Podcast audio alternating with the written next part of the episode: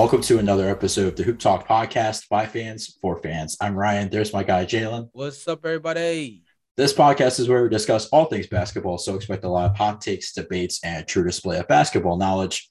Let's get right into it. Our topic today is reacting to the departure of Maryland's head basketball coach, Mark Turgeon, and just looking back at his tenure. But of course, we had to bring the guys on for this one. So introducing first, he is the host of The Impact. Please welcome Ian Evans. What's going on, y'all? Been a minute, but you know, we here and there's there's there's a lot to talk about. But yeah, we're here. We're here. And of course, joined with us as well, co-host of the Hoop Talk, uh, co-host of the uh, Hear Me Out podcast. Almost said our name by accident. Please welcome Brooks Ford. Thanks, guys, for having me, and uh, I'm ready to go talk about Maryland basketball, man. So let's just start with the big news. Mark Turgeon let go from the University of Maryland. He was there for ten seasons. He was actually entering his eleventh season this year, and he is two hundred twenty-six and one hundred sixteen in eleven seasons, five N C double A tournament appearances. The farthest he went was in the Sweet sixteen in twenty sixteen. He won twenty fourteen twenty fifteen Big Ten Coach of the Year and also won the twenty twenty Big, Big Ten regular season title. Uh, before the season was canceled due to COVID nineteen. So let's just start with just initial reactions here to this news, because first of all, he just signed an extension that would have taken him up to twenty twenty-six. And now he's gone after a, I guess, abysmal five and three start considering the expectations of this team. You know, just to just kind of put things into perspective, the Maryland men's basketball team was ranked twenty-first in the preseason A P Top twenty-five. And I remember Jalen and I had a pretty interesting episode detailing that preseason A P Top twenty-five list. We we had a kind of an interesting discussion on whether or not Maryland should have been put in that list. So I feel like it's only right to start with Ian on this one. Just initial reactions to Mark Turgeon's departure from the University of Maryland. I mean, it was a long time coming, honestly. I, I tweeted, I said it was a long time coming. Look, here, here's the thing, man. Mark Turgeon has been consistently good, not great. And there's a difference between when, especially in the Big Ten, as coaching co- concerns, you need to be consistently great. You can have an offseason or whatever compared to recruiting, but we talked about it before. He's not the best recruiter. That's one of the reasons why he got fired. That's one of the reasons why he should have got fired beforehand. Look, there's been multiple times where Maryland's been good, whether it be with the Ant Cowans or the Melo Trimbles, you know, and, and, and they've been good, but then when they got to the tournament, they didn't go nearly as far as we expected them to be. It's just simple as that. I mean, granted, somewhere, you know, based on calls like the L S U year when Tremont Waters traveled or whatever, you can go back as long as that. But th- there's no excuse for that, really. There, there have been times where Maryland was expected to be good, I mean, great, and d- ended up being good. So, I mean, I'm not surprised by it. I mean, don't get me wrong. Like, I think he's a good coach. I do. But in regards to, you know, when it comes to like the tournament and recruiting, he could have done so much better. Brooks and I, and actually the whole, everybody in here, were talking about it the other day. We really could have, we had Hunter Dickinson in our bag, bro. He was right there, man. And there is no way you leave him to Michigan, man. There is absolutely no way. And then, and then on top of that, you're going to tell a guy like James Graham, a, a talent, a great talent who could be used in so many ways, like James Graham. Oh, you might as well just transfer. What are we doing, man? So like, anyway, so I'm glad his Dorito chip nose and everything else is out of there. But I do wish him all this. I, w- I do wish him all the best, though. I'm sorry, I had to say it. Built, built like a forty-five degree angle, you know, like Phineas. Phineas and Ferb, you know what I'm saying? Like, anyway. Oh my God. But yeah, so that's what I gotta say. Oh my God. Well, the toxicity is prevalent here on this episode. We're only about five minutes in. Well, we're gonna talk. We're gonna talk more about James Graham later, but I want to actually get the opinion of Brooks on this one, because Brooks has actually done a lot of writing and uh, scouting within the D M V area as well, looking at up-and-coming basketball players within the D M V area. I know you, you, we know, we know how you feel about the Hunter Dickinson situation when he chose Michigan and he really wasn't heavily recruited, recruited by Maryland. The James Graham stuff with him going out the door, essentially, he pretty much violated team rules and then was I guess, suspended by the team. He ended up just leaving after only playing in one game this year. So what are your initial reactions, Brooks? Man, don't even get me started on Hunter Dickinson, man. The man said it all when he said, I wanted to go to Maryland, but, you know, they just weren't recruiting me hard enough. And I've I've had multiple discussions with, like, other Maryland reporters or just, like, high school, other people that do the same thing I did, just going out to high schools and seeing high school players play. And they were all upset about it, too. And they were all like, yeah, there's no reason why. There's no reason why, like, this, this you have a seven two center. I mean, damn near McDonald's All-American, and he doesn't choose Maryland. And he wanted to go to Maryland. And I just don't understand why, one, you don't go in as early as you can. And two, you don't recruit him as hard as you possibly can either. Like, it's like he just took advantage, or he took, he, I, I guess the word would be he just uh, took it for granted that Maryland guys would want to go to Maryland. And sometimes, you know, you're going to want to leave the state and leave home, but I don't think that was the case. And I, I say the same thing for, for Trevor Keels too.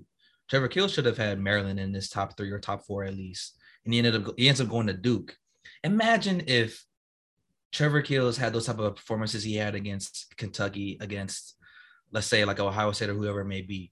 He would be in Maryland lore forever. He he, and he probably would have been uh, Mark Turgeon's like for, second um, one and done prospect after Diamond Stone. So it's just, look, I don't I don't usually praise a man losing his job. I don't like to see that, but like I am completely fine with this happening. He should have never gotten an extension in the first place. You're basically just praising mediocrity. It, come on, Maryland. This is this is the flagship school of the state. You're supposed to be a basketball school, and you're worried about everything else but basketball. Do better. Please do better. Jalen, I guess in our lifetime, we've only been around two coaches, Gary Williams and Mark Turgeon. What are your initial reactions right now in Mark Turgeon's departure? So first of all, I was kind of surprised because it just seemed like a very weird trigger for them to pull. Like, it didn't seem like a Maryland move. Maybe that maybe that was the first thing that threw me off. Um, I think after that kind of brushed over, like, the next thought process was, like, what everybody else said in terms of the idea that, like, maybe it was, like, too little, too late. Um, if you guys don't remember, we actually did the episode when he got the extension. And there was similar energy then that it was, like, where did this come from? What was the purpose? Um, is this really the guy that we want to have extended? That was on one good playoff run. It's ridiculous. Yeah, so it's just like, I mean, we talked about that briefly then, and it was just one of those things where, like, for me, the way I view it, um, I don't know, man. It's just one of those things. We'll, we'll talk about it a little bit more in the part where we talk about, like, what he did good and what he did bad, but it's just like one of those things for his tenure where, especially in the Big Ten, not producing pros, I think, is like one of the biggest things that was like so interesting about his time frame. Um, the Big Ten has a lot of guys that's occupying the N B A right now, and Maryland has a very, very tiny pool within that grouping. And Brooks said something that was like, that really hit me tough. We could have had Hunter and Trevor at the same time. Like, I mean, not literally, but, like, this year they could both be on the same team, right, if everything goes as, as like, it already has. And me and Brooks were talking about Trevor Keels before anybody was gassing him after the first game of the season, because that's where it started. Nobody was on Trevor's nuts because everybody was talking about Wendell Moore, talking about Paolo Banchero and stuff like that for that Duke team. And Trevor Keels had a, had a coming-out party in game one, and that's where it started. But we were already on the train thinking he was going to be pretty solid off rip. So to know that, like, again, I think we harp on this every time we talk about Maryland, but for the for them to not pick dudes out the backyard and seeing them produce in a different area, that's painful, man. That is painful. Like, it just doesn't make sense. I mean, you could talk about the transfer portal this year, which was arguably the most loaded transfer portal ever, essentially. I mean, most of them committed to Texas alone. And then, you know, you have the Earl Timberlakes, who, you know, he was a guy who probably should have been at Maryland as well. But the thing that just gets me is that you have to fill the shoes of the legendary Gary Williams. What was the knock on Gary Williams before he won a national championship? He couldn't make it past the Sweet sixteen. This is literally the same thing with Mark Turgeon, except he made it to the Sweet sixteen and just didn't even go remotely close to the Elite Eight. The big expectations, I think, when we last talked about Maryland, I, I think the big thing was we they needed a Final Four run, essentially. And this was the team that had that chance to make the Final Four run. The twenty nineteen twenty twenty team, when they won the Big Ten title, they had a chance to make that run. Unfortunately, COVID shut the season down. But this was this was one of his most talented teams in his entire tenure, and they're five and four right now. He was they're actually five and three when he was ultimately when, when he was ultimately let go from the University of Maryland. But the thing is, you look at the schedule, and I've I've watched this team pretty closely this year. They should be nine and zero, honestly. They've had one decisive victory this year, and it was against Quinnipiac, eighty-three to sixty-nine. It was arguably their most complete game. If you look at the last eight games, they've had to come from behind. Look at who they've had to play this year. They've had to play George Washington, Vermont, George Mason, Richmond, Louisville. Obviously, these aren't bad teams because, like we talk about Vermont, I mean, they've always been like at the top of their conference for years. George Mason's an up-and-coming program in and of itself with a new head coach and a star forward in Joshua Adoro. But like you, th- these are games that Maryland should be winning. If, if we're putting them at this, at the standard of a top twenty-five program, then you should be able to beat a Virginia Tech. Because you weren't able to be a Virginia Tech, you obviously heard the chants of fire Turgeon. If you watch that game, the student section obviously has had, had enough of Mark Turgeon. So they've pretty much been saying fire Turgeon throughout the entire game. You know, it's it's just the little things. You know, you look at recruiting, not staying in Maryland for that. You look at, you know, the winning percentage. You should be beating Penn State. You should be beating Northwestern, safe to say. You know, these these out-of-conference games, you should be beating George Washington by more than twenty points. You should be beating Vermont by more than fifteen points if you have the talent that Maryland has on this team. So, I mean, it's pretty safe to say that he's underwhelmed. And um, we're going to get into a little bit later that he wasn't even the top option that Maryland had in mind when they were looking for a new coach. That's kind of my thoughts on it. Let, let's move on to the stuff that he did that was good and also stuff that hurt the program. So this time I want to start with Jalen. Um, what were some of the things that he did well, and what were some of the things that he did that hurt the program? So I think what he did well, and it's kind of a it's kind of a double standardy thing because it's something that we've held against him, but it's also something that I feel is been part of why people have given a chance is that he's consistent, right? Um, Ian touched on it continuously where he said, when we needed them to be great, he was always good. We were never out of the mix. There weren't many times, if any, where we were really having consecutive you know, droughts in terms of like the making the N C double A tournament, things of that nature, right? In terms of meeting the expectation of being one of those, you know, one of those programs to to potentially make a run. Um, and so you have to kind of credit him for the fact that we were always in play.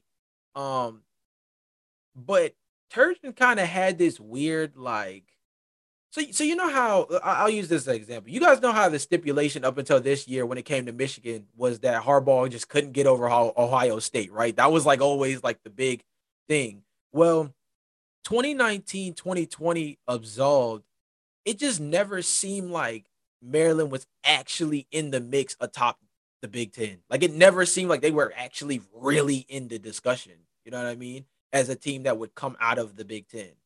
And that's the thing that I think is the most difficult to cope with when you look at some of the talent that has come through, when you look at some of the talent that's been passed on, that also obviously has its own effect on things.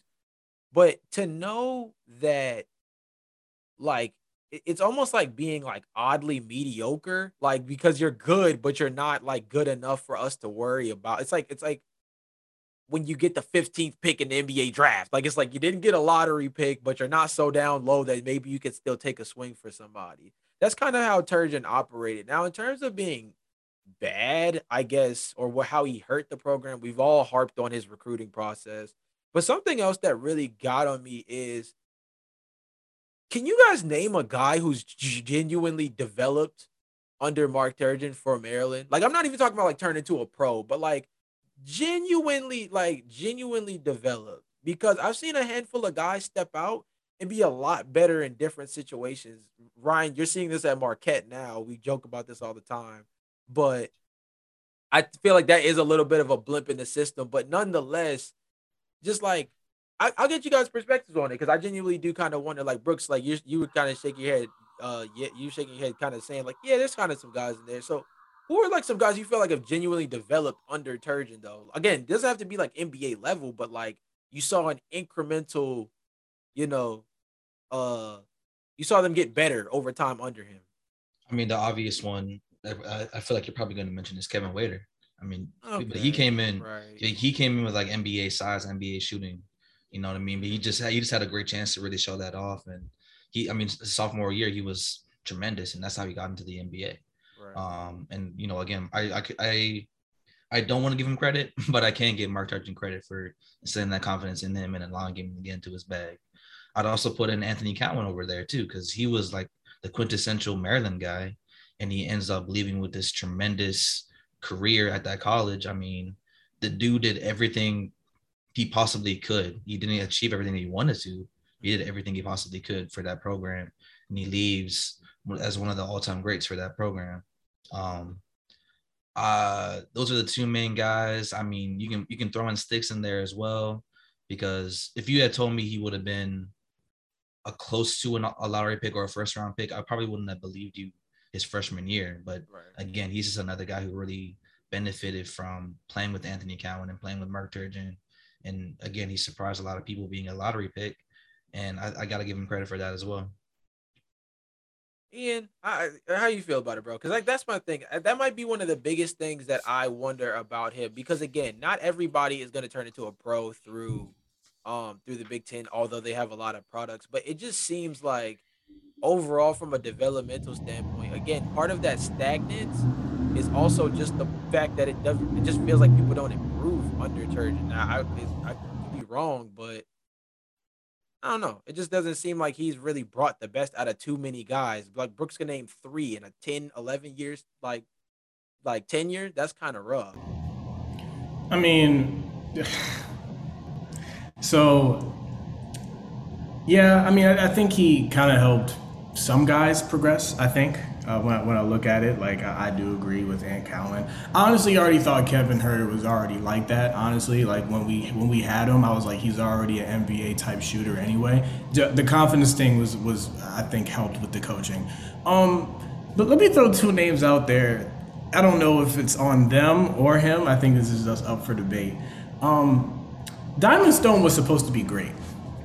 He was supposed to be great. I mean, like, when we got him, we were like, dog, we could go natty with it. No, he didn't. Anyway, but, um, you know, got drafted by the Clippers and, you know, under Doc Rivers and, you know, seeing who he's had as big men, uh, you would think coaching-wise it would work. No, the, the man plays in Taiwan now. Anyway, so my, my thing is, he helped some guys. Like, I generally think Ant Cowan, especially because I played with and against him, that he's... He was the perfect Maryland prototype, honestly, like a perfect Maryland guard prototype. Yes, it did help that he played under uh, Trimble for, what, one or two? I think it was a year. But um, he was the perfect Maryland prototype. But look, man, the, the thing with Mark Turgeon, we talked about recruiting. We talked about, you know, kind of making sure that some of these guys are somewhat N B A ready. I kind of wanted that. I think that might have hurt him in that in that recruiting sense, because look, when you look at guys like Melo Trimble was supposed to be great. That's another thing. Melo Trimble was supposed to be great. Granted, he's he's balling overseas. Don't get me wrong, he is balling overseas. But people are like, dog, especially in March Madness, people are like, dog, he's gonna be crazy for like he could be a franchise point guard. People were people outside of Maryland were saying that. That's how good he was supposed to be. Then he, you know, then you know, some stints with the Sixers G League and all that type of stuff. Things just didn't work out. Maybe that's one of the reasons why sometimes that recruiting thing doesn't work out. Because like, hmm, can I get well prepared under a Mark Turgeon for the N B A, or can I get better prepared under a I don't know a Calipari or a Coach K or a granted Roy Williams isn't there anymore, but when he was active under Roy Williams, you know what I mean. So I think that might be part of the problem. Look. It's kind of weird how you can bring in exceptional talent and then not really produce them well enough to a point where they can exceed and succeed in the N B A. So like here, here's here's a good point of mine. Look, and, and going back to recruiting, I hate going back to it, but I have to talk about it. I went to Dayton. We know this. Um, do you know how much of Fatts Russell I've seen? I, when when I saw the news that we that he transferred to Maryland, I was like, here we go, bro. And people are like, what do you mean? Like, he might get better. You know, it's a, you know, Maryland's a better team than Rhode Island. You're, see, yes, but you're looking at the wrong things. He doesn't shoot confidently. Coaches cannot help him with that. Do you think Mark Turgeon was going to help you? He doesn't shoot thirty percent from three, and he is a point guard. He should be doing this. He's not even doing that well playmaking-wise. But you want... Man, anyway, so th- that's that's my thing. Sure, I think his ability to make guys in the N B A caliber players isn't on par with a lot of other coaches in the Big Ten. Look at Juwan Howard. Look what he's been doing. Oh, my goodness. You know how many people are going to be fiending for Hunter Dickinson, especially the way he's going to be playing. I think the way I think he's going to be playing the rest of the year. So, I mean, I think that's just a knock on it. Last thing I will say, because we will talk about it. If we decide to give Danny Manning a contract, I'm out. I'm out. Do you know how bad he was at Wake Forest? He had one year going above five hundred. One. I don't care for interim because blow up the season, in my opinion, if we keeping him as our head coach. I don't care. But if we keep him next year with the with the people we could bring in as a head coach, and this is a highly, like, this is a gem of a, of a coaching tree, like of a coaching position out there when you look at it. A lot of coaches want this job. If we keep Danny Manning, I'm on watch. I'm done. Let me say one thing real quick, though.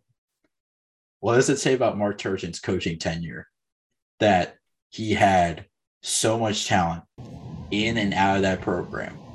And for five guys to actually make an N B A roster, to actually play on an N B A court, I mean, I could count them all on one hand. I mean, Jake Layman, you can say him, Kevin Huerter, him, uh, Melo Trimble, I think played some minutes on, on a pro roster.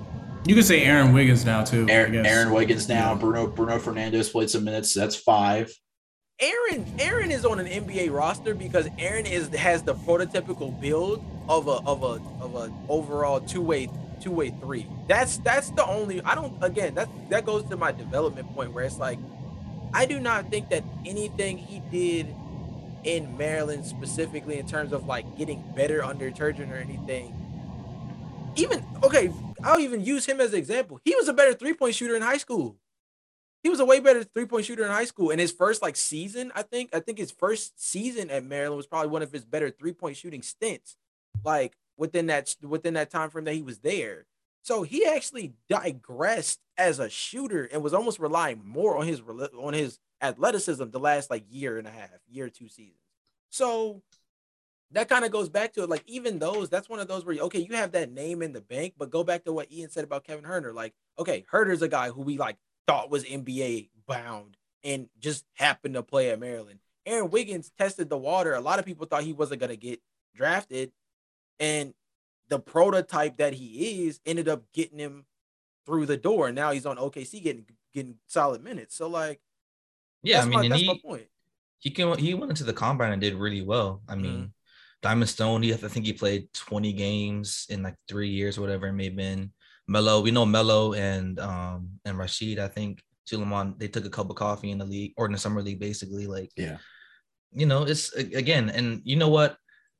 We're we're talking about Mark Turgeon's inability to recruit, but I'll give him credit for being able to recruit and re-recruit a couple of Burger Boys. You're talking about Rashid Suleiman, you're talking about Melo, you're talking about um uh Diamond Stone.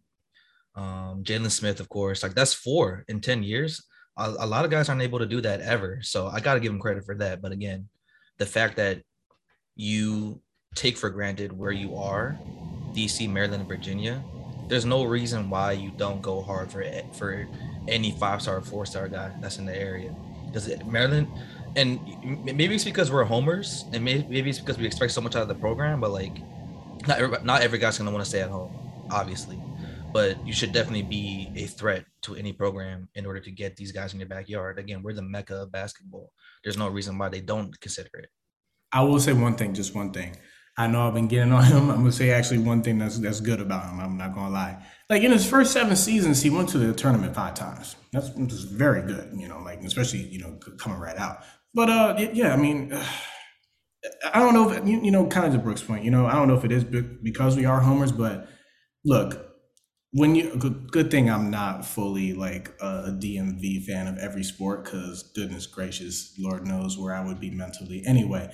But no, but like seriously, like I'm, you know, been a Maryland basketball fan my whole life, but like I still know how every other, you know, Maryland, D C, Baltimore teams have been in the past. Like one of the best things besides, you know, the Ravens, you know, doing well usually, they're, that's kind of tough right now anyway, but you know, when U M B C won, you know, when, when they upset Virginia, the people talk about that like almost every day when you like talk about college basketball, because there's not really too much to celebrate when it comes to a lot of D M V stuff when it comes to college. I mean, look, it, like Maryland, there's, it's like a cycle, especially with football. You start good, you go to Big Ten play, and then things go downhill. That's exactly what happened this year. That's what happens every year. When Maryland basketball is talked about outside of the D M V, people are usually like, man, they can give people some problems. They can give people some problems, especially, you know, the year when, you know, COVID canceled everything. But even even the year when we lost to L S U, people were like, man, they can give people some problems.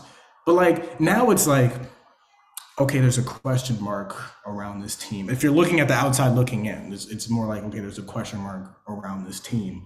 And, you know, where do you go from here? But I will say, it's not like Mark Turgeon was horrible. There have been horrible coaches, but we we expected more. Especially by like Maryland standards, you know, he underwhelmed severely, especially considering who the coach was before him. It was Gary Williams. And, you know, he's arguably the greatest coach in Maryland history. And he brought us the national championship in two thousand two, took us to the Final Four the year before that in two thousand one. Mark Turgeon doesn't have any of that to his record. And I actually forgot, I forgot to mention Alex Len was another Maryland guy that went through uh, Maryland under Turgeon, and he's gotten a lot of years under his belt in the N B A. But, you know, it, it's it's safe to say that all of Mark Turgeon's teams could have done significantly better, especially that that Sweet sixteen team in uh, twenty sixteen. That was a team that I thought had Final Four aspirations, but ended up losing to Kansas in the uh, Sweet sixteen. But it just it, it just never – really, it, he's just never been able to get past the Sweet sixteen, and credit to him for turning around a Maryland program and getting them back to close to Maryland standards like he did in twenty fourteen, but ultimately he wasn't able to match that. And it's it's just unfortunate that he was not able to bring Maryland another national championship.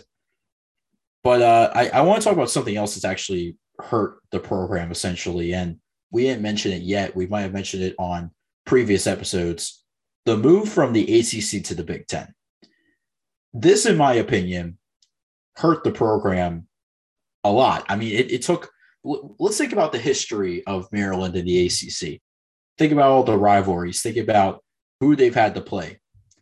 Those Maryland-Duke games in the two thousands were must-watch T V, and nobody can tell me that they weren't must-watch T V. When you have Juwan Dixon, when you have like J J Redick, John Gilchrist, you know, all the great Duke stars and Maryland stars of the two thousands going head-to-head every single year, it's must-see T V, especially also considering North Carolina. How great was North Carolina during that run in the two thousands? So that's two historic rivalries that we pretty much just left in the dust with our move to the Big Ten. Can anyone here name me a rivalry right now between Maryland and a team in the Big Ten? No. Okay. So, so that pretty much answers my question. We don't have a true rival in the, we don't have a true rival in the Big Ten. All of our history and all of our rivals, championships, you know, besides, besides of course the Big Ten championship that we won, you know, we had that championship. Other than that, I mean, you know, we really haven't developed a rivalry with any teams. You know, I guess the, I guess the Maryland-Duke rivalry is pretty much over. The Maryland-North Carolina rivalry is almost over, pretty much over. I, I would have loved to see this team go up against a Florida State team led by Leonard Hamilton. I would have loved to see this team go up against and play more games against a Virginia team that has always really had top defense under Tony Bennett. But that that's just something that I think has just really hurt the program. And I, I think it's unforgivable that Mark Turgeon moved the program from the A C C to the Big Ten. I actually want to get your guys' thoughts on this before we get to Danny Manning's coaching tenure so far with Maryland. Brooks, I'll actually start with you on this one because I kind of want to get your thought, your thoughts first on the move from the A C C to the Big Ten and how you feel about it, and what what sort of impact Maryland had in the A C C that they really haven't had in the Big Ten. I mean, listen, you talk about that move from from the A C C to the to the Big Ten. I mean, again, Maryland is was like historically, or at least for like, I mean, you can really say like two decades at least from the nineties and or.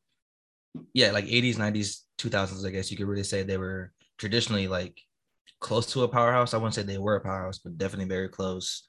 And you think about all those great guys that they had from like Len Bias, um, Juan Dixon again, Steve Blake, James Gilchrist, um, Grievous Vasquez, Jordan Williams, Terrell Stoglin when he was there for like two years. I mean, there was a lot of great guys that came through this program, and they all had some great A C C memorable moments. I remember Maryland beating Duke. I remember the, I remember the Miracle Minute. I remember all these different things going on. I remember Grievous Vasquez and all this craziness going on. I mean, probably my all-time favorite player to ever come out of the program. So to leave all that tradition for monetary reasons, it does hurt. You know what I mean? You don't have that same history playing against Ohio State, Purdue, Michigan, um, uh, Penn State, whoever it may be. Like, who do, these guys, they, they don't matter to people our age, the O Gs that we have, anybody like that. Like, you want to play against Duke and U N C. The fact that Maryland isn't playing Duke or U N C in the Big Ten A C C Challenge, the fact that we're basically been avoided, that rivalry's been avoided since beginning of the of this of the twenty tens is ridiculous. Like, that is a marquee rivalry. Even if Duke doesn't think so, like, it matters to Marylanders and it matters to these guys. Imagine the players. So it should be played. It should be considered at least. So it does. It did hurt me when I saw that because I was like, why even do it? And I and you know the school's reasons were it's always oh, gonna help save some of these programs, and we're not gonna have to you know get rid of track and whatever it may be. But like, this is a very well-funded school. It's not like they were worried about dropping anything. It's not like they had to worry about not getting funded. You get funded by Kevin Plank at Under Armour. You know, you, you you just wanted to do it because you wanted to be a football school and you wanted to improve football. And and now look at you. You're a lot worse in the Big Ten than you were in the A C C. That you could have been ending with the Clemsons or the Florida States if you really took care of business. And that didn't happen. And I think that's another interesting thing, too, because we know Ralph Friedgen, he got he basically got fired, and they wanted to bring in a young coach who was ten times worse than he really was. And Ralph Friedgen got fired after bringing the, the team to a great bowl win. We had Randy Edsel, who was terrible. He didn't do it. He didn't do anything.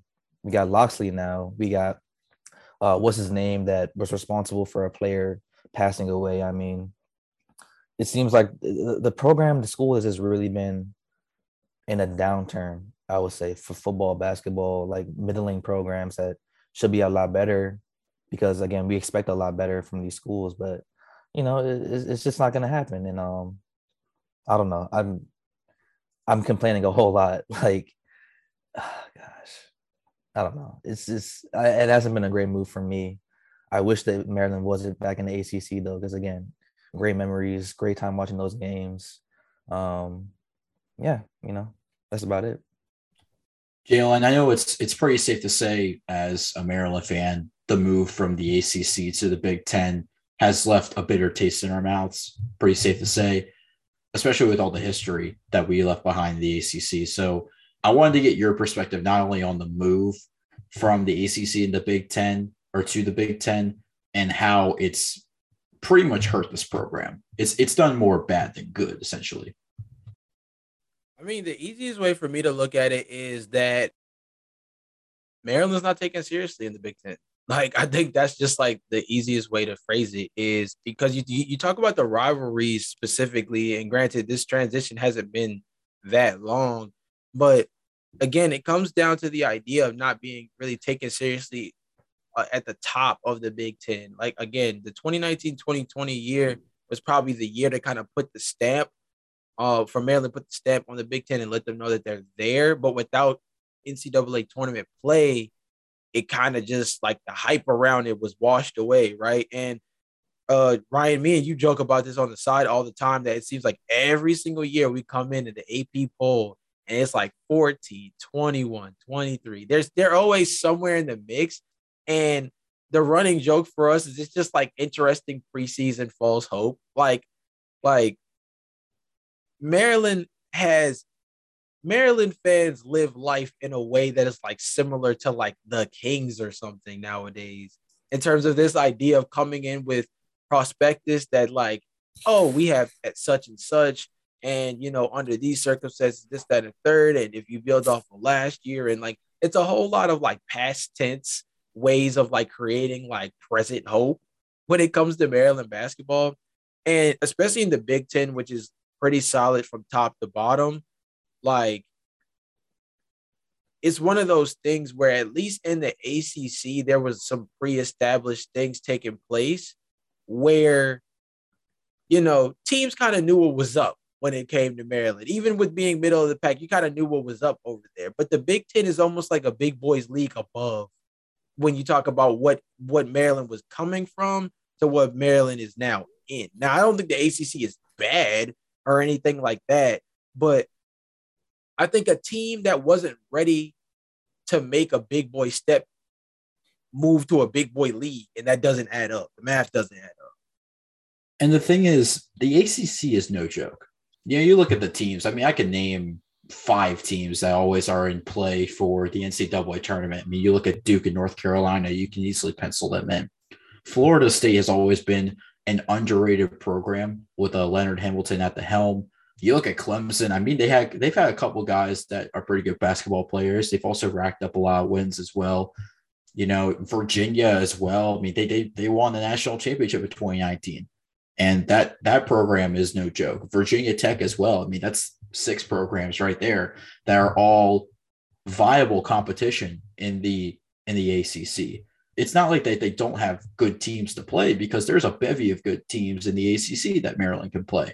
Ian, I just want to get your perspective on this as well, because like I mentioned earlier, this this move has not has not been received well by a lot of Maryland fans, and I assume you're one of those Maryland fans that uh, doesn't like the move either. Is that correct? Or um, how, how do you uh, feel about the move? Uh, I would say yes and no. Um, it's it's not good for basketball, but for the program, like as a whole, like across sports, I actually think it does work.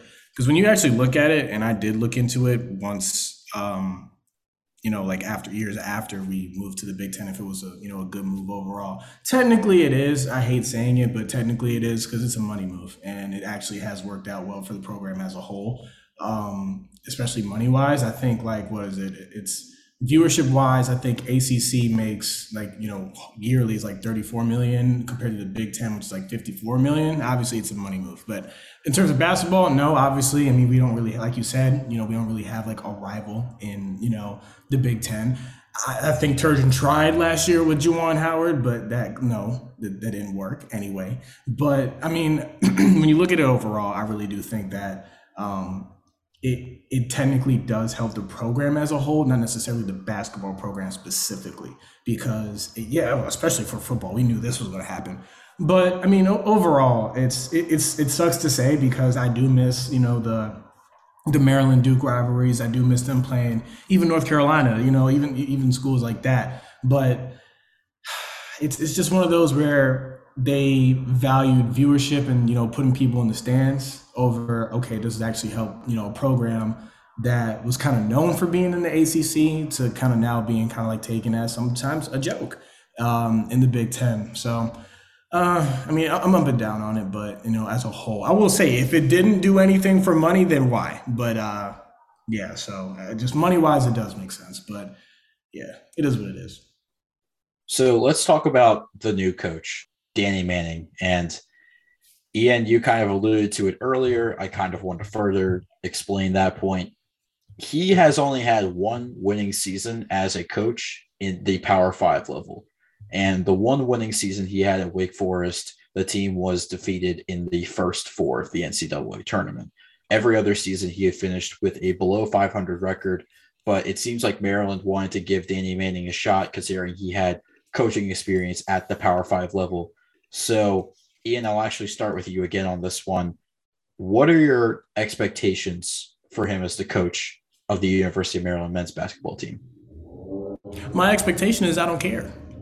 I don't. I just don't care anymore, bro. I mean, like, if granted, so the, the one thing I will say about the Turgeon firing, it was it was weird timing, like, especially being five and three, it was a little bit of weird timing. But look, I mean, Danny Manning, he's like a below average coach, in my opinion. I'm not I'm not even going to lie to you. Like, um, that Wake Forest team that, you know, went to the first four, yes, they were somewhat of a solid team.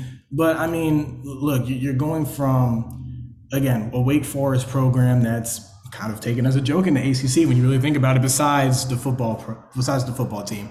But um, when you really think about it, kind of taken as a joke in basketball. To, okay, you're coming into Maryland, who fans already have high expectations. The A D already has high expectations. And then, obviously, Turgeon goes down. So if you're put in an interim, like, you know, head coach role, you're supposed to do something to kind of prove yourself to say, okay, I should be the head coach of this team. I don't care. I don't care. Look, look, I mean, look, we, like, if you look at the schedule, matter of fact, let me, let me, let me even just pull it up. Like, Florida, dude, it's, I don't even want to watch the game. I mean, if it, if it's good, you know, we'll see. But, dude, it's Florida.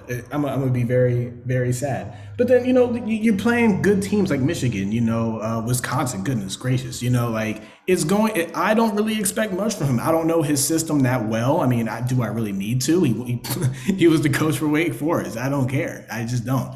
Um, but here, to actually answer the question, uh, not be facetious, let me actually be positive for once.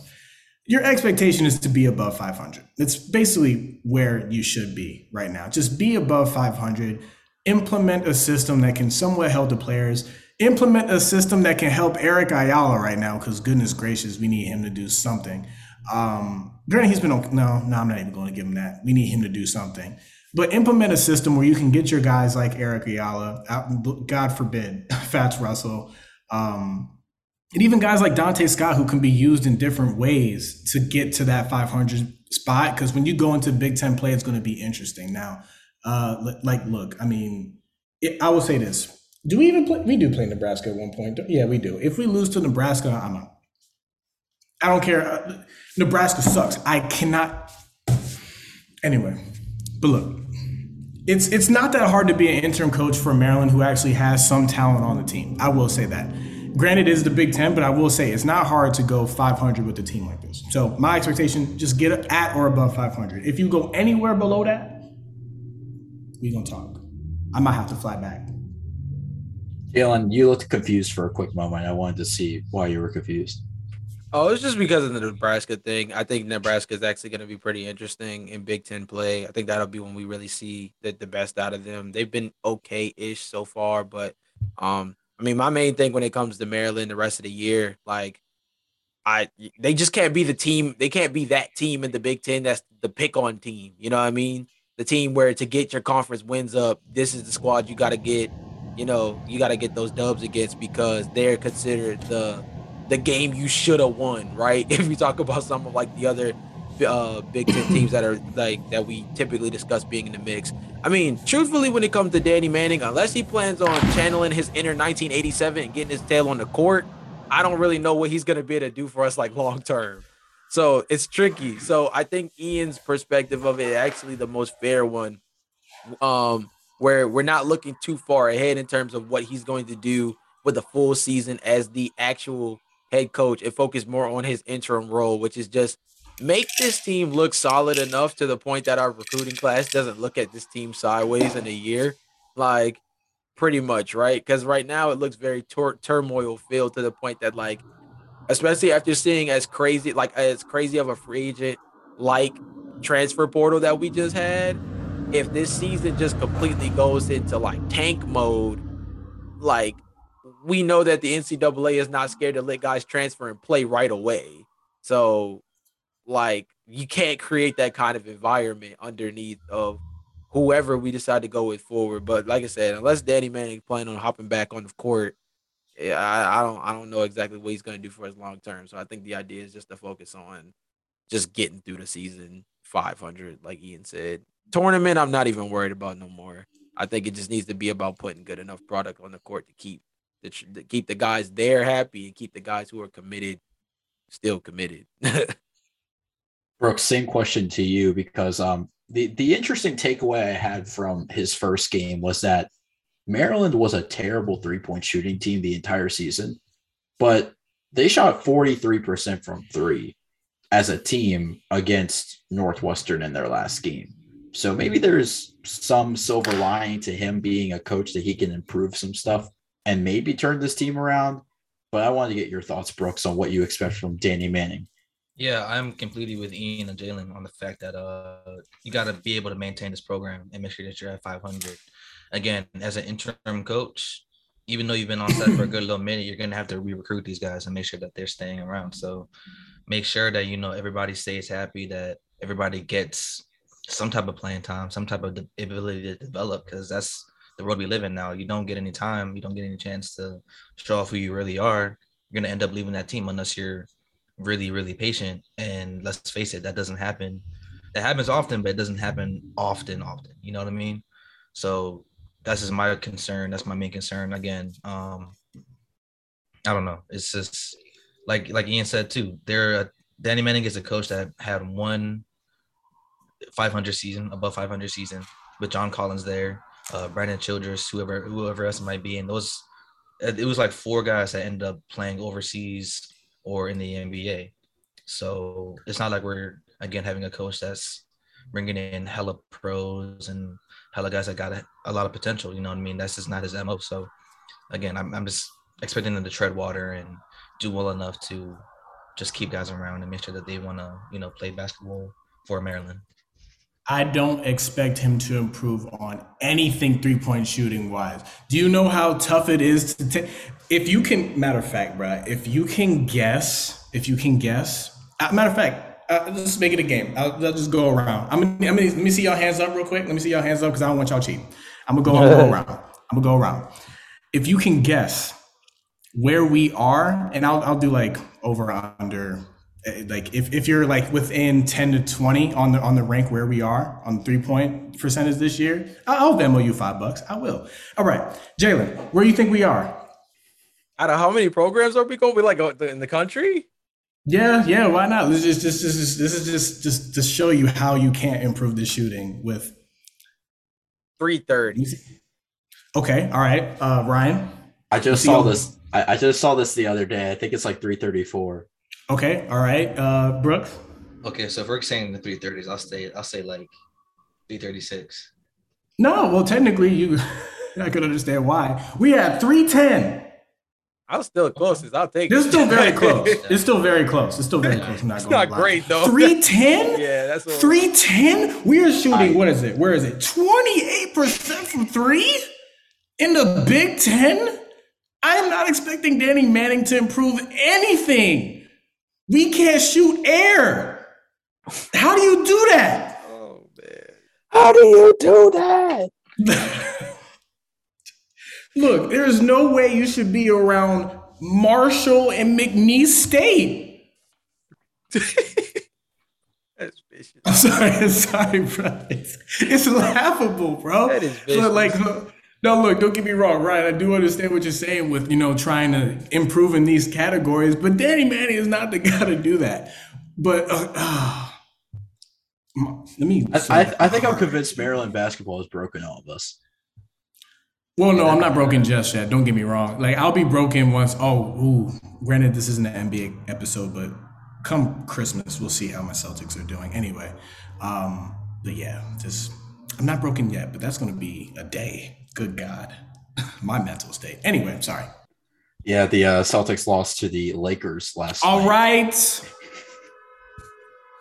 Sorry, I just had to bring it up real oh quick. It was, God, uh, it was, it's just, it's a, it's a huge, uh, huge loss for in-season implications. But uh, considering the Lakers were uh, around the record of the Celtics, it doesn't seem too bad on paper. But um, just, I just don't like losing to them. But yeah, I understand where you're coming from, rivalry purposes, much like, much like what we talked about with Maryland and Duke. But uh, let's actually talk about uh, the coaches and what could have been, essentially. I actually was reading an article, and in twenty eleven, when Maryland was interviewing for head coaches to take over the position of Gary Williams, interesting names were being interviewed in this process. Uh, Jay Wright, who's now the coach of Villanova, was apparently at the top of Maryland's wish list. Sean Miller, who was a pretty good coach at Arizona, got a lot of wins with that program. He was also up there as a top candidate. So, Jalen, I'll start with you because it, I think it's interesting of not only what we could have had, but also the possibility of what we can have, because Maryland is such a coveted coaching job. So this is a two-part question, but where do you think Maryland could be if there was a different head coach besides Mark Turgeon? And then also, who do you think will coach this team next season? So Sean Miller is tricky because of everything, uh, you know, that happened, you know, in terms of fundings and such. But I guess in the N I L era, he would probably be a little bit more solid. Um, but no, in all seriousness, I think I think the main one, obviously, we're all going to harp on the fact that like we missed. we're all going to harp on the fact that we missed on Jay Wright, which really sucks because, you know, I was talking about the, the production of pros uh, with Turgeon earlier. And that's what Jay Wright has been able to do with Villanova consistently, right? Be able to instill guys that are able to play both sides of the ball, um, are consistently consistent at whatever it is that they specialize in, right? Uh, we've seen Brunson be a, a legit ball handler for Dallas. We've seen Mikal Bridges be exactly the three and D wing that he was projected to be. Um, and you kind of go through and you even look at some of the uh, some of the other guys that have come through Villanova's program. Even now, I mean, even now, Villanova is still one of those teams that, you know, the Big East is actually like scary solid like this year, right? Like UConn's good. Providence is like actually pretty good this year. But Villanova is just that that's just that's the standard bearer, right? And that's kind of like when you when you think about, especially when you think about a move, going back to your uh, one of your older questions, right, about moving to from the A C C to the Big Ten.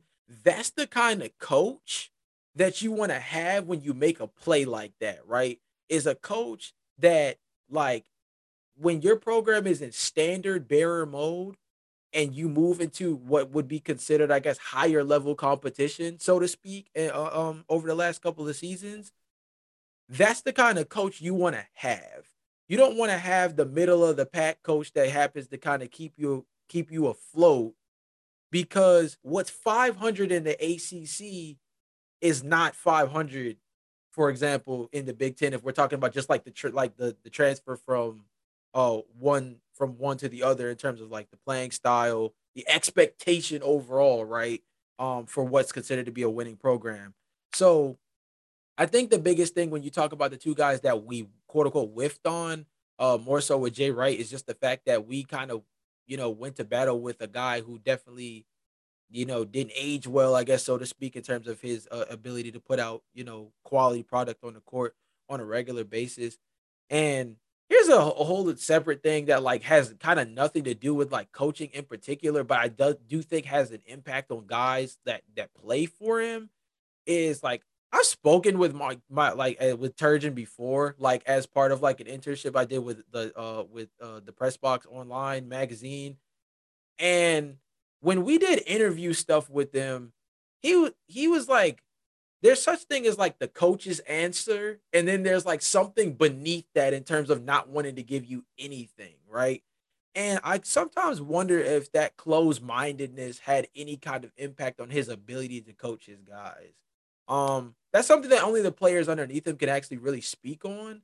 But I do kind of wonder if like that coaches speak is something that like weighs on guys, you know, in terms of the idea that like sometimes you kind of just need a rah-rah coach. And for a team that like hasn't really had a ton of excitement around the prog- program in a while, not having a rah-rah guy kind of almost feel like it went to Maryland's detriment rather than being something that was like, oh, we're going to be the low-key team in the Big Ten that just, you know, takes lunches and names and then moves on and has a pretty solid like Big Ten record. So I don't know. I think, that, especially looking at the two guys that were like quote unquote top candidates for us back when Turgeon was picked up, you know, you look at it, and again, we that like I said earlier, it didn't age well. But I think one of the bigger things you look at too is just the fact that the guys that were probably above him in the pecking order are guys that I feel like would have had more immediate success, which would have made, even if like the last couple of years were duplicated of what Turgeon has done,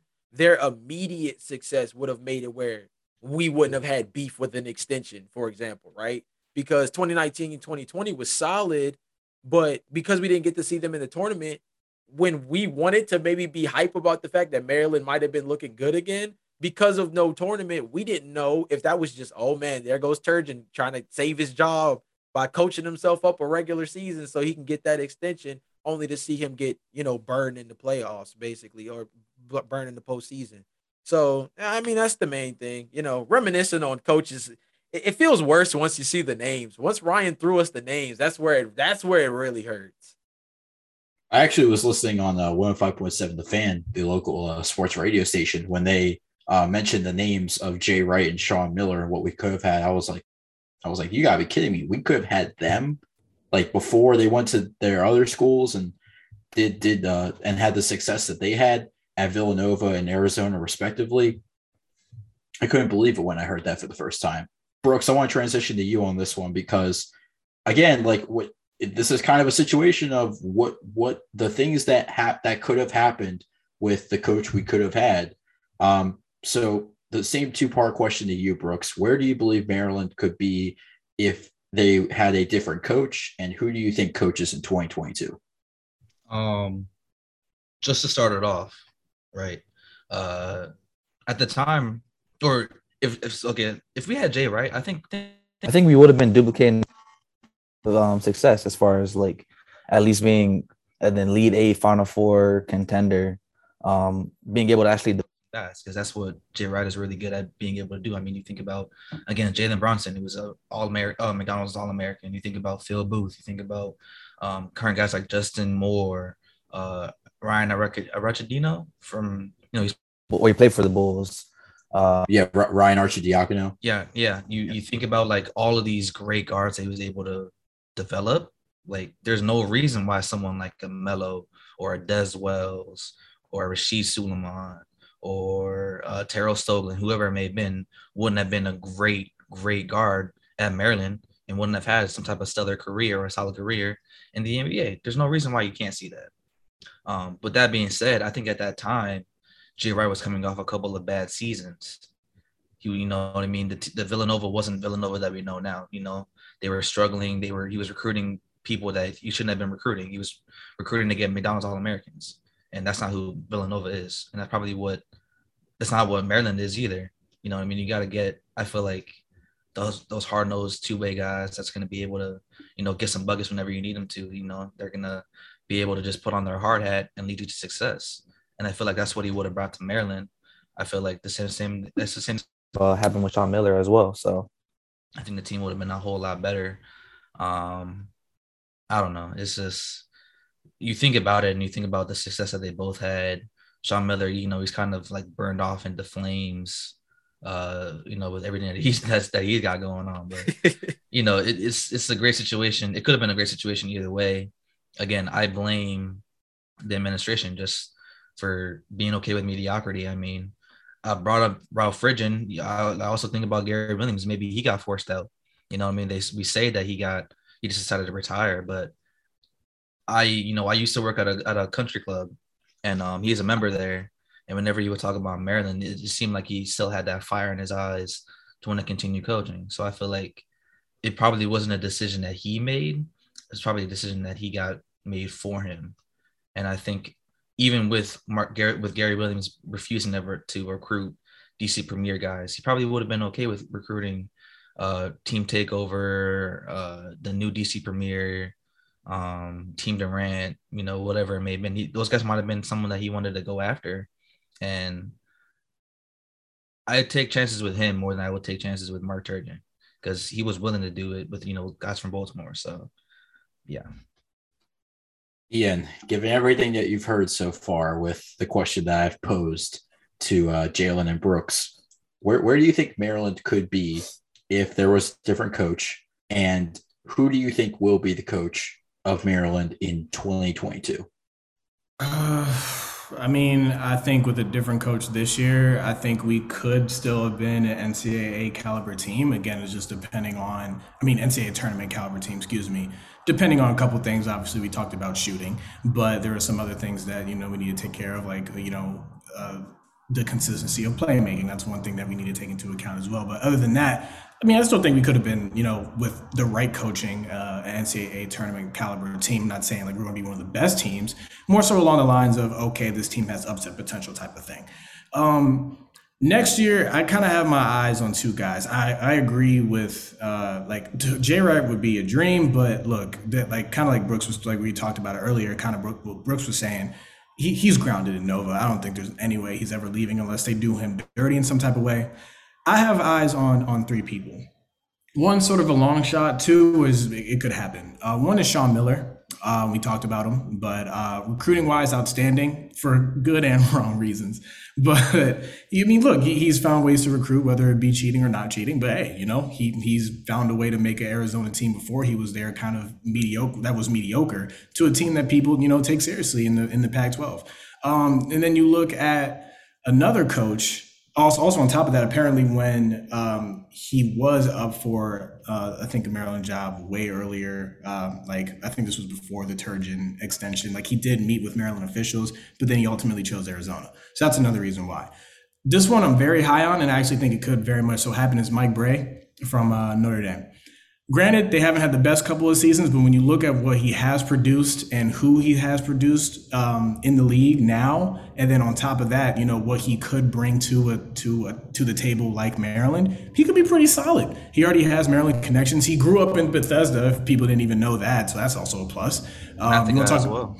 Yeah, you want to talk at the Matha guy as well. You want to talk about a guy who can actually would be far so open to recruiting out of the D M V one, and then already has that tenure of having coached top ten, top five teams of Notre Dame in the past with guys like Pat Connaughton and all of them. He could be pretty solid depending on who he brings in.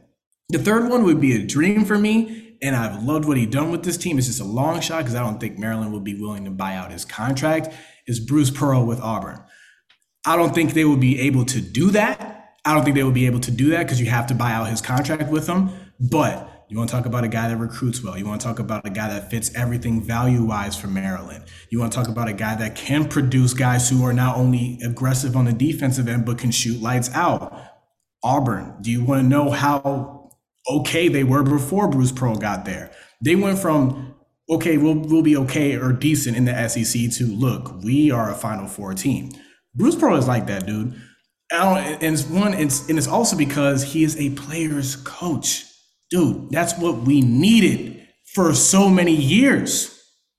So many years. So that's a dream. I don't think it'll happen, but because we need to do, we need to buy out his contract. Um, but that's a dream for me. You want to talk about a guy that hones in on everything on both ends of the floor. Um, we, I'll say you this: we we get Bruce Pearl. We ain't we ain't, we're not going to be three hundred tenth in three-point percentage. Okay. Anyway, but uh, that's that's my dream. But realistically, I say I'd say. Uh, Uh, Mike Bray um, or Sean Miller, but my dream would be um, Bruce Pearl. I can see it happening with the only case that does Maryland have money that they can not only buy out Turgeon's contract, because Turgeon looks like he's going to get bought out. Um, five five billion dollars is what the price tag is for that. But will they have to buy out? Wait, five uh, billion or five billion? Hold on. No, five million. Oh, million. Okay. I was like, oh, I thought I was saying one coach is getting billion too. Yeah. I thought oh, I heard cool. Bill too. I whoa. Sure I wasn't tripping. No, I, I heard. No, nah, nah, it's million. It's million. That's but, a lifetime uh, contract. But um, yeah. So five million for Turgeon is what Maryland's going to have to buy out for um, his contract, and then.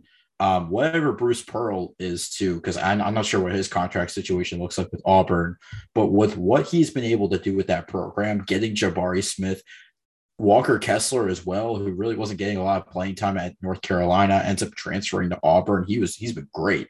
He's been great for that team. You know, I mean, that, that front court duo is something that Maryland should aspire to have with Dante Scott and Kudus Wahab. And I think that's, That that's what they sh- they should be essentially. I just wanted to get uh, your quick reactions real quick, Jalen and Brooks, to uh, Bruce Pearl possibly becoming a Maryland head coach, but uh, what the likelihood is before we move on to uh, the Maryland season itself.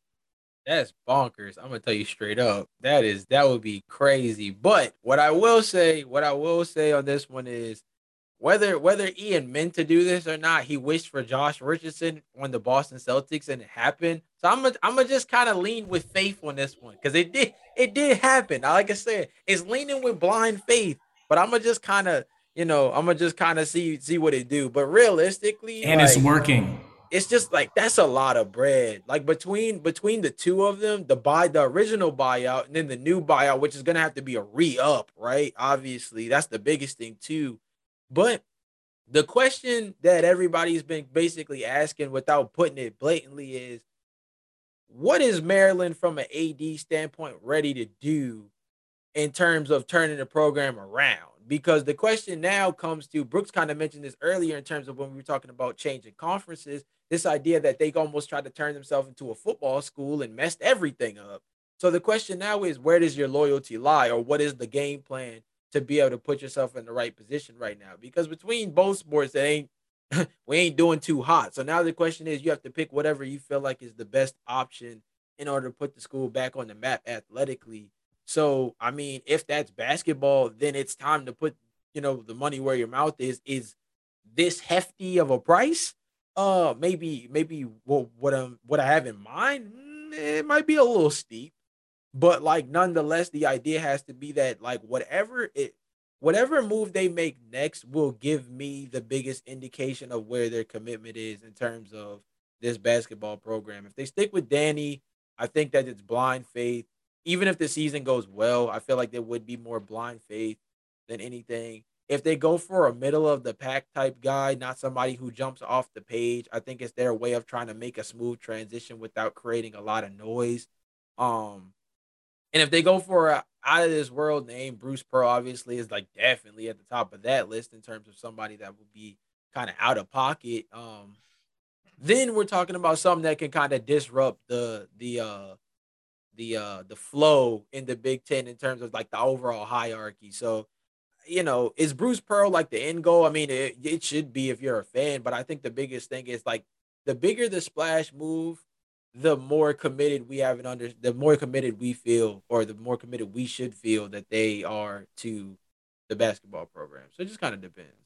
Honestly, Jalen mentioned the fact that, you know, Mark Turgeon wasn't necessarily a raw, raw guy. I mean, that's who you get when you get a, Bur- a Bruce Pearl, Pearl guy who, who is a player's coach and who is like, I, I think he truly loves the game of basketball. I think he truly loves his players. I think you would get the very, very best out of the players that you bring to Maryland. I think he would be like the perfect hire, if if not the best hire that they made in a, in a little while. So in my wildest dreams, I would love to have him there. I would love to just, again, have a coach who's going to get his players to just have, have, you know, that hard hat mentality and, you know, just I work everybody because, I mean, otherwise, how are you going to be able to build a program correctly? So I think that's something that he could do. If Shaka Smart didn't go to like Marquette, or if someone, someone of that caliber didn't go to, you know, wherever they were at, I would love to have a type of coach like that. So, you know, my wildest dreams, I agree with, with Ian and Jalen. I would love to have a Bruce Pearl. Yeah, it definitely seems like a good choice of what he's done at the University of Auburn. But I want to move on to the team itself, because th- this is something that, you know, the, the team has had to deal with. They've had to deal with a coaching change. They've had to deal with one of their teammates leaving the program and entering the transfer portal, and James Graham. We didn't really talk about his impact that, that much uh, for what he could do as sh- from a uh, shooting standpoint. I mean, he was brought into the University of Maryland to be a shooter. He, he's been a great mid-range shooter. That's what we knew about him. We knew he was a great three, uh, three-point shooter. We knew he was a great uh, free throw shooter. You know, he just had the ability to put up fifty, forty, ninety splits. You know, that, that was his potential, essentially, at Maryland. And now he's leaving the program to enter the transfer portal, and he's actually getting looked at by some other programs as well. I think Indiana's one of them. They're taking a, they're taking a look at James Graham. But let's talk about the team season so far. Five and four. Their next game is against number twenty Florida at home on Sunday. What are some takeaways that you have from this team through nine games? Jalen, I want to start with you. that's that's the that's the way to summarize it. But like, truthfully, looking at it, there's two things that stand out to me the most. The first one is the fact that, like uh, Ian was mentioning earlier, a lot more blatantly than I'm going to, but the three-point shooting has been horrific. Um, amongst the country, obviously, that number looks a lot worse. But overall, if you just look amongst their team, they quite literally only have one guy shooting better than forty percent from three, and he only takes less than three of them a game. That's Hakeem Hart. So that's not good either, which is kind of scary because I think, if, if I'm not mistaken, I'm d- double-checking now, but it's scary because amongst the Big Ten, they're actually like top five in attempts from three, which is also the scary part because for a team that does not shoot them well, they do not need to be shooting that many. And Ryan, I think you've touched on this before. Like, actually, like this feels like awkwardly deja vu about like a different, like a different season. It might have even been last year where we were. It, it was about, last year. It was last yeah, year. Yeah. And it was just like this idea that it's like, Lord, for a team that doesn't shoot three well, why do they keep going up? Like, it's kind of like, it's actually kind of disturbing uh, to watch a, watch a play style like that. Um, but the second thing too, is just the play of Eric Ayala has been a little bit underwhelming. And I wasn't expecting him to come out and be like a twenty-point per game scorer or anything like that. I felt like that would have been kind of asking him for a hefty price. But, like, let's just look at him from last season to this year. He's down in points per game by two points per game. He's not even averaging a steal a game as opposed to before. He was averaging nearly a steal and a half. A little bit better in the assist department, a little bit better in the rebounding department. I will give him that. But the three-point shooting is significantly down by nearly, like, Yeah, by nearly fifty percent, which is like crazy. Uh, or excuse me, not fifty percent, by nearly five percent, which is kind of nuts. And then even like the main one that stands out, he shot fifty-five percent from two last year. He's shooting under thirty-eight percent from two this year. And if your lead guard, if your lead guy, let's not even limit this to, to guards. If your lead guy is shooting thirty-three percent from the floor, you have a lot of problems that that start at the top, because that is your primary decision maker, your primary ball handler.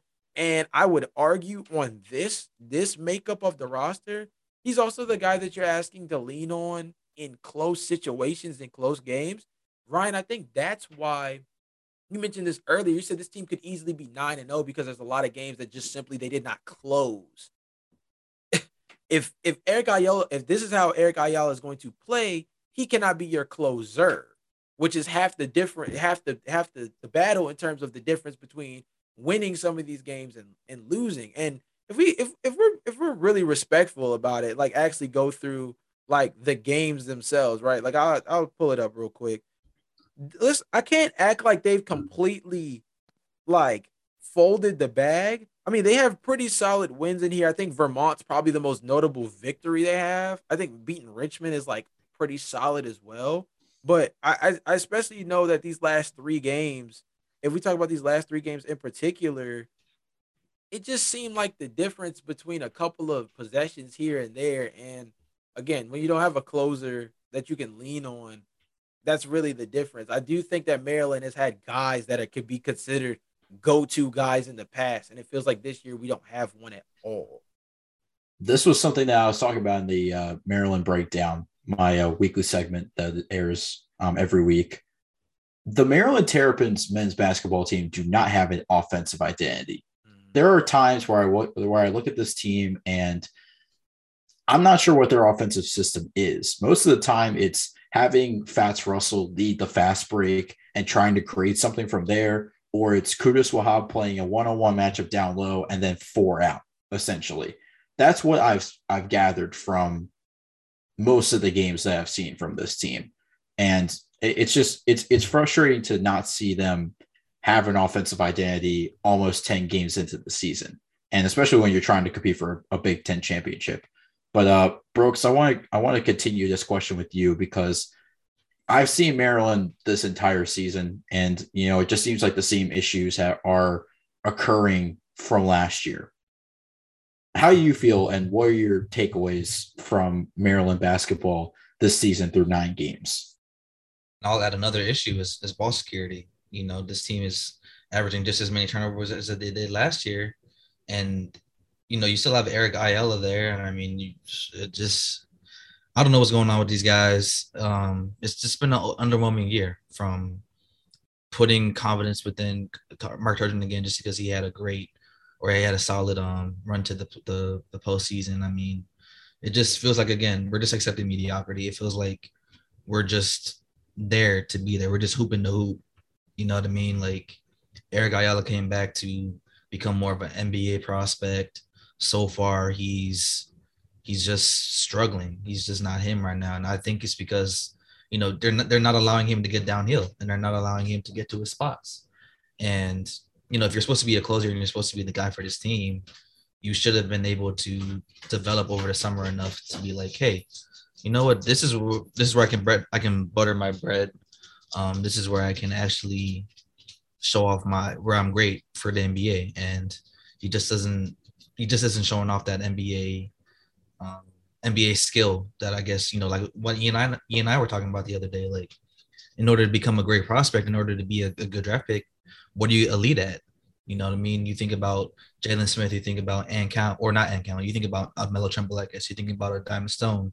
What were their great skills? Rebounding, uh, blocking shots, being a, being a uh, a shot distribute or a shot disruptor.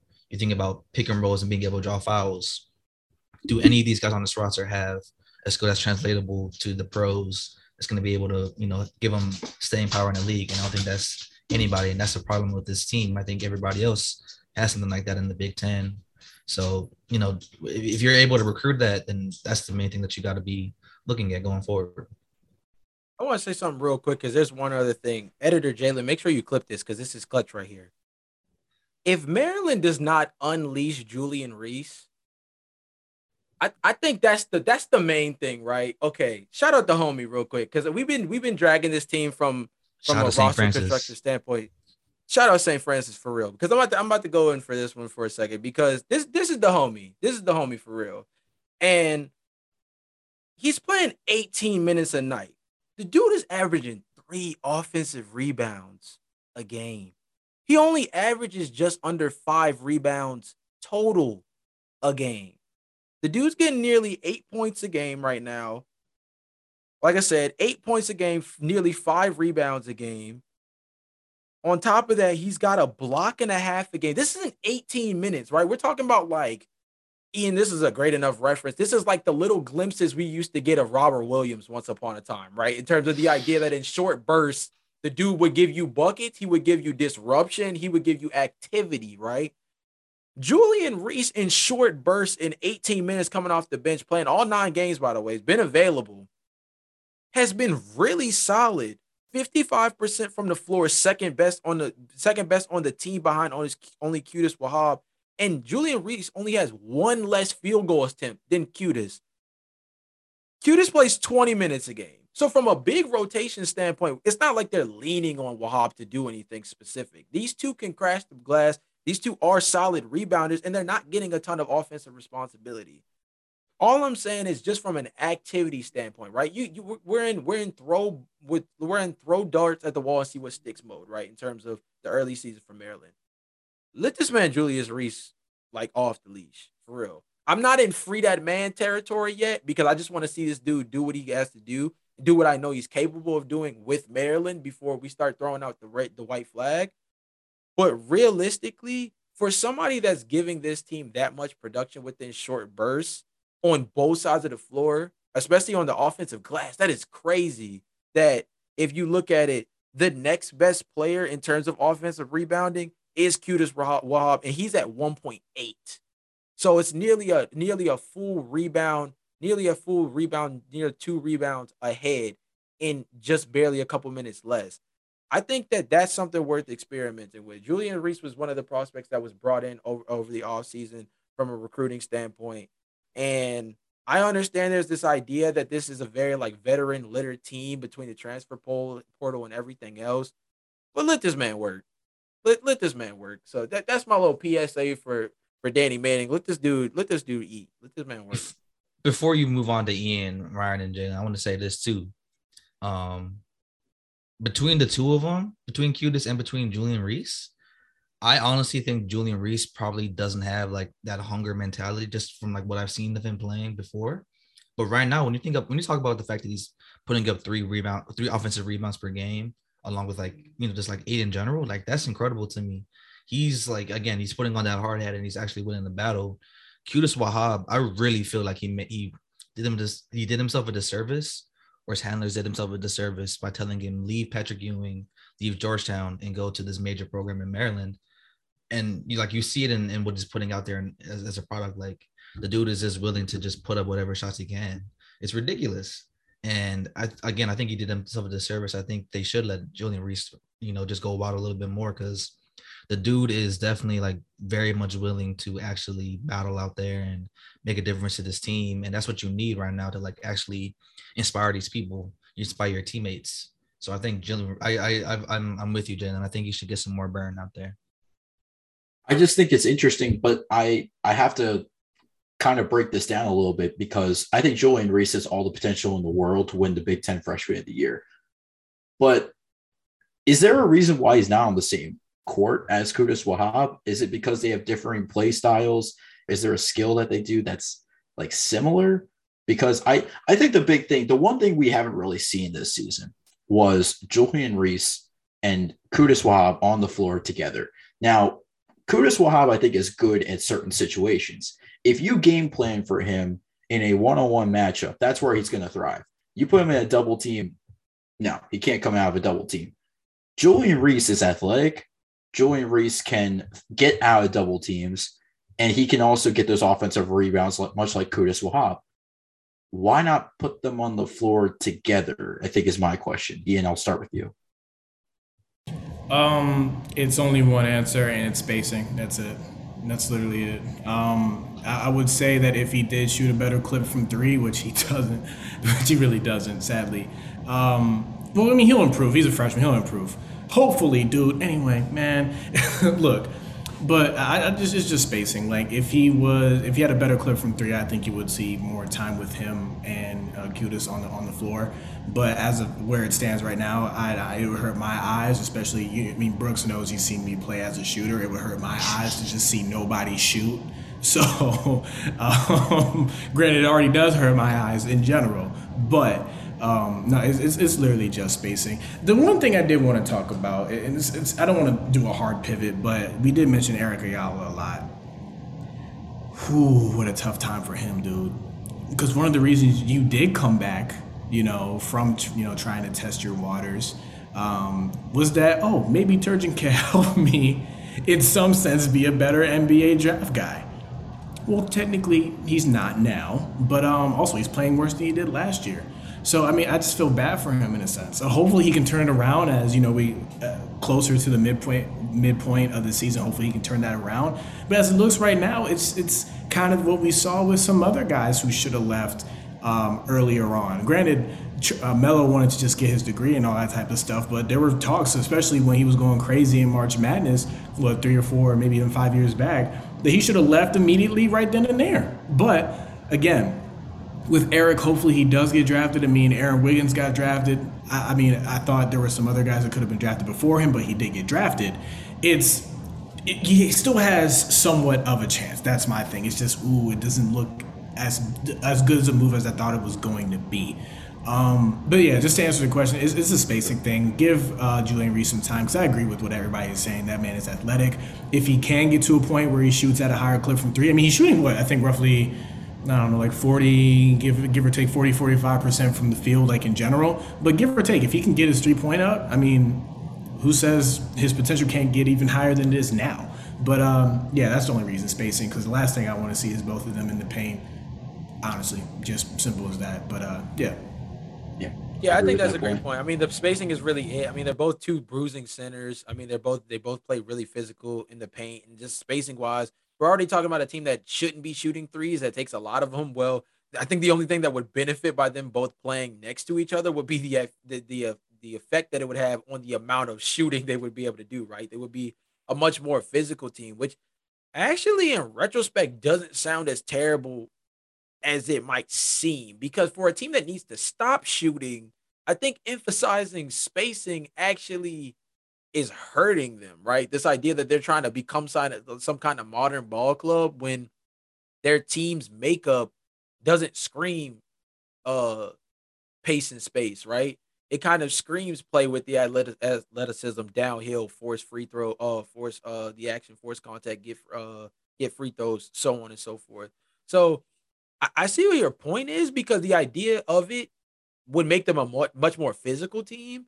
And in the Big Ten, they're gonna they're gonna be they're gonna be seeing centers every day. Like they're gonna be seeing, and not just like scrubs, not like scrub centers. They're gonna be seeing like legitimate dudes on a night to night basis. There's a Kofi Coburn one night. There's a, a Hunter Dickinson another night.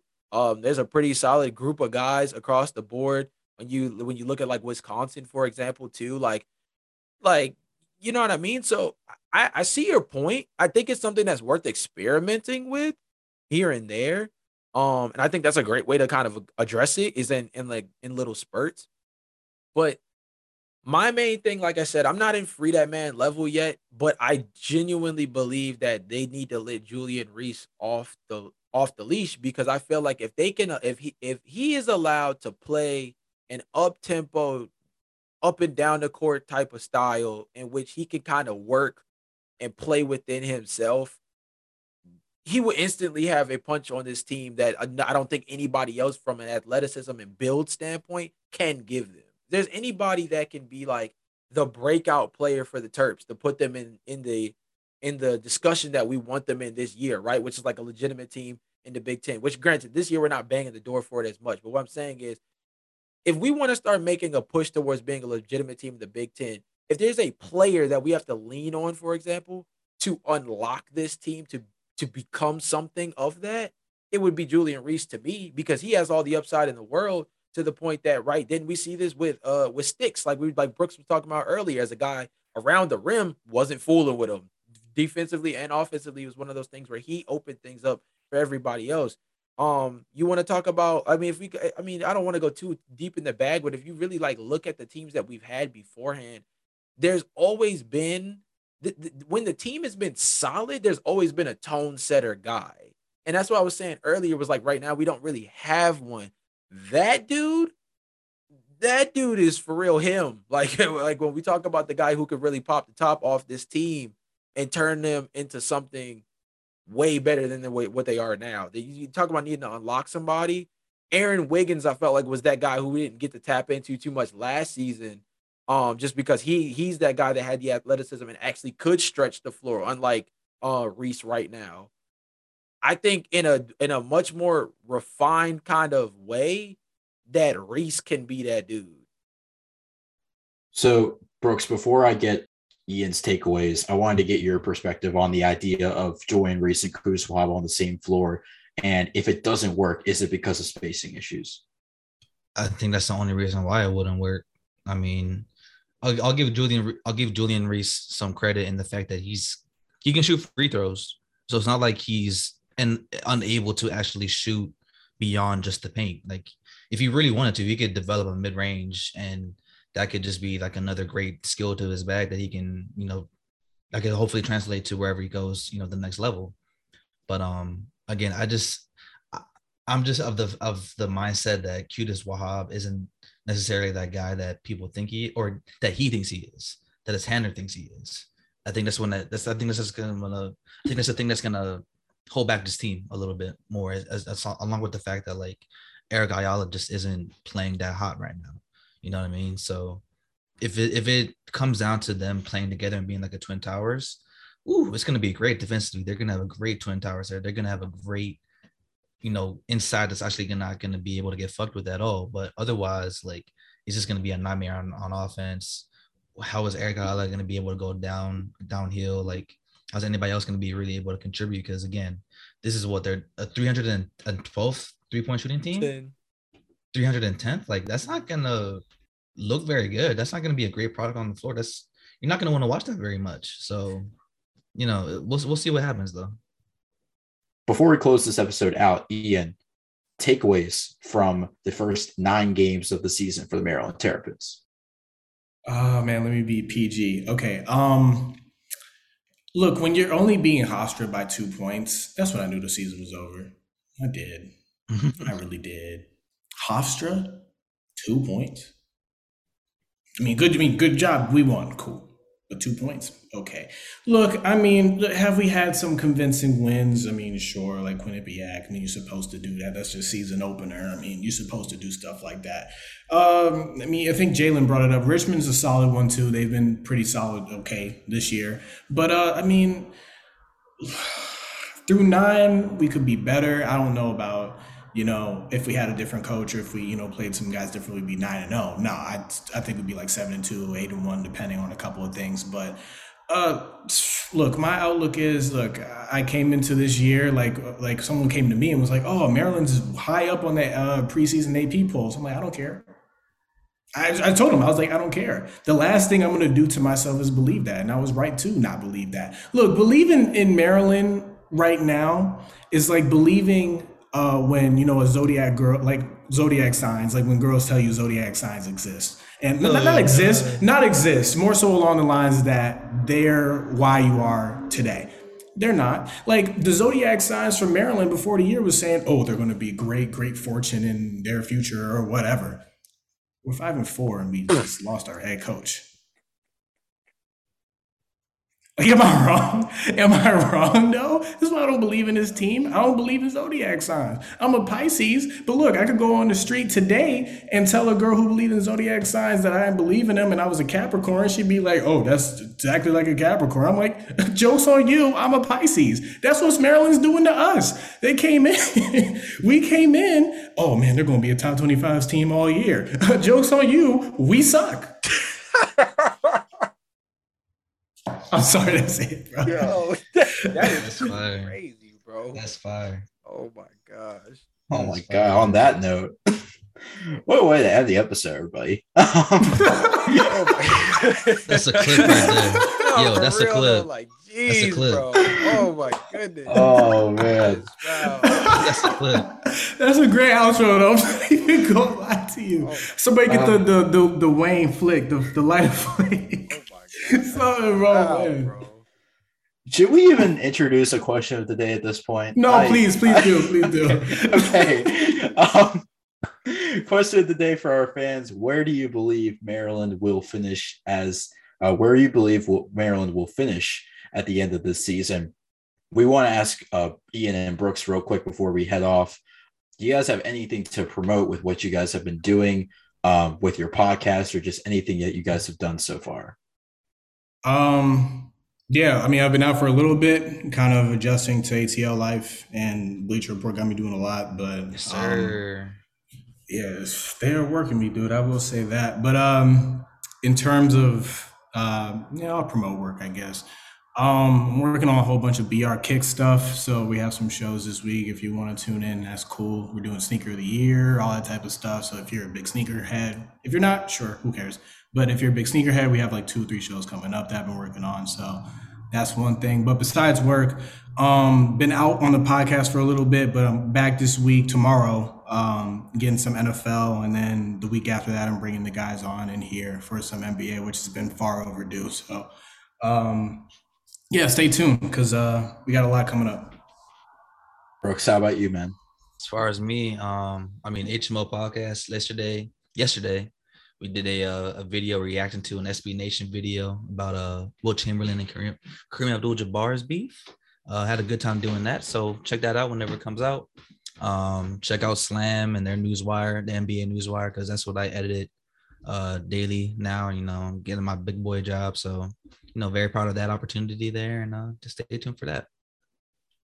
All right, well, this has been another great episode of the Hoop Talk podcast. Of course, make sure when you subscribe to us on Apple, you rate our podcast five stars and subscribe to us wherever you get your podcast. We will see you guys next episode. Peace.